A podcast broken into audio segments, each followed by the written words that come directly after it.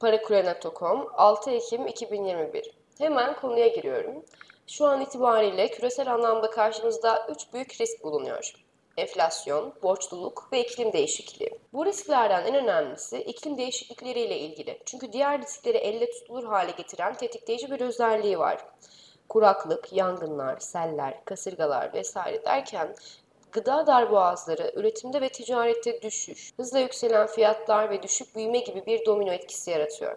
Bunun sonucunda sadece borç aktif oranı değil, borç ciro oranları bile gerçeküstü seviyelere çıkabiliyor. Önümüzde iki adet senaryo var. İlki ılımlı büyüme, yüksek enflasyon. İkincisi ise düşük büyüme, yüksek enflasyon. Yani her iki alternatifte de yüksek enflasyon karşımıza çıkıyor. Bu duruma bakınca merkez bankalarının faiz yükseltme konusunda neden acele etmediklerini ve parasal sıkılaşma anlamında neden soğukkanlı davranmaya çalıştıklarını daha net anlayabiliyoruz. Eğer büyüme oranları revize edilen halinden de düşük seyrederse bazı sektörlerde kar krizleri meydana gelebilir. Bu durumda aktiflerin sürekli yeniden değerlemesi veya mecburi yapılandırmalara rağmen krediler büyük sorun çıkarabilir. Hal böyleyken faizlerin düşük kalması veya bilerek düşürülmesi büyüme hızlarına olumlu tesir yapacak mı diye sorarsanız buna garanti veremeyeceğimi söyleyebilirim. Tarihte negatif reel faizin ya da negatif faizin büyüme ve kalkınmaya birebir katkı yaptığına dair herhangi bir kanıta rastlamadım. Sanıyorum bin dokuz yüz yetmişlerin sonundan beri negatif reel faiz politikası kriz zamanları hariç uygulanmıyor. Çünkü tasarruf sahipleri birikimlerini finansal aracılara emanet ederken en az enflasyon kadar getiri talep ediyorlar. Eğer bu gerçekleşmezse doğal olarak tasarruflar başka arayışlara gidiyor. Ülkemizdeki dolar talebinin bir kısmı bu sebepten kaynaklanıyor. Diğer kısmı ise güvensizlikten. Elbette yüksek faiz hem büyümenin hem de borçların ödenmesinin önünde bir engeldir. Sürekli yüksek seviyede olması yatırımcıları da küstürür. Çünkü bir ülkede faizin getirisi diğer yatırımların getirisinden yüksekse basit bir fizibilite hesabı neticesinde yatırımcılar paralarını en az risk, en çok getiri prensibine göre değerlendirirler. Yüksek faizle temin edilen kaynaklarla bankaların ve diğer finansal kurulumların daha da yüksek faizle borç vereceği aşikardır.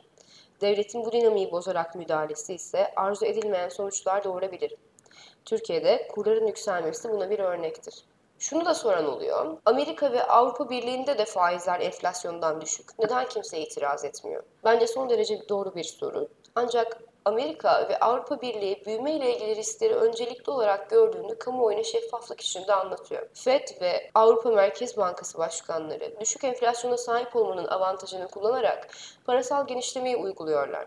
Bizde ise enflasyon hep yüksek ve bu sebepler faiz indirimleri parasal genişleme değil, parasal gevşeme olarak adlandırılıyor. Yani enflasyon tehlikesi son derece net ve güncel şekilde ortadayken piyasaya bilimsel ve pratik olarak doğru olmayan mesajlar sunularak faiz düşürülüyor. Neticede mevduat faizi düşüyor ama kredi faizleri bir türlü düşmüyor. Diğer taraftan da kurlar da hızla yükseliyor. Türkiye'nin ulusal parası dolar veya euro olmadığına göre tasarruf eksikliği ve ithalat bağımlılığı net şekilde ortadayken, dış borcun yüksekliği bilinirken, enflasyon baş ağrıtacak seviyelere yükselmişken, hele ki kredi borçları konusunda endişeler varken, Amerika ve Avrupa Birliği'nin yaptığını yaparak arzulanan sonucu elde etmemiz mümkün değil.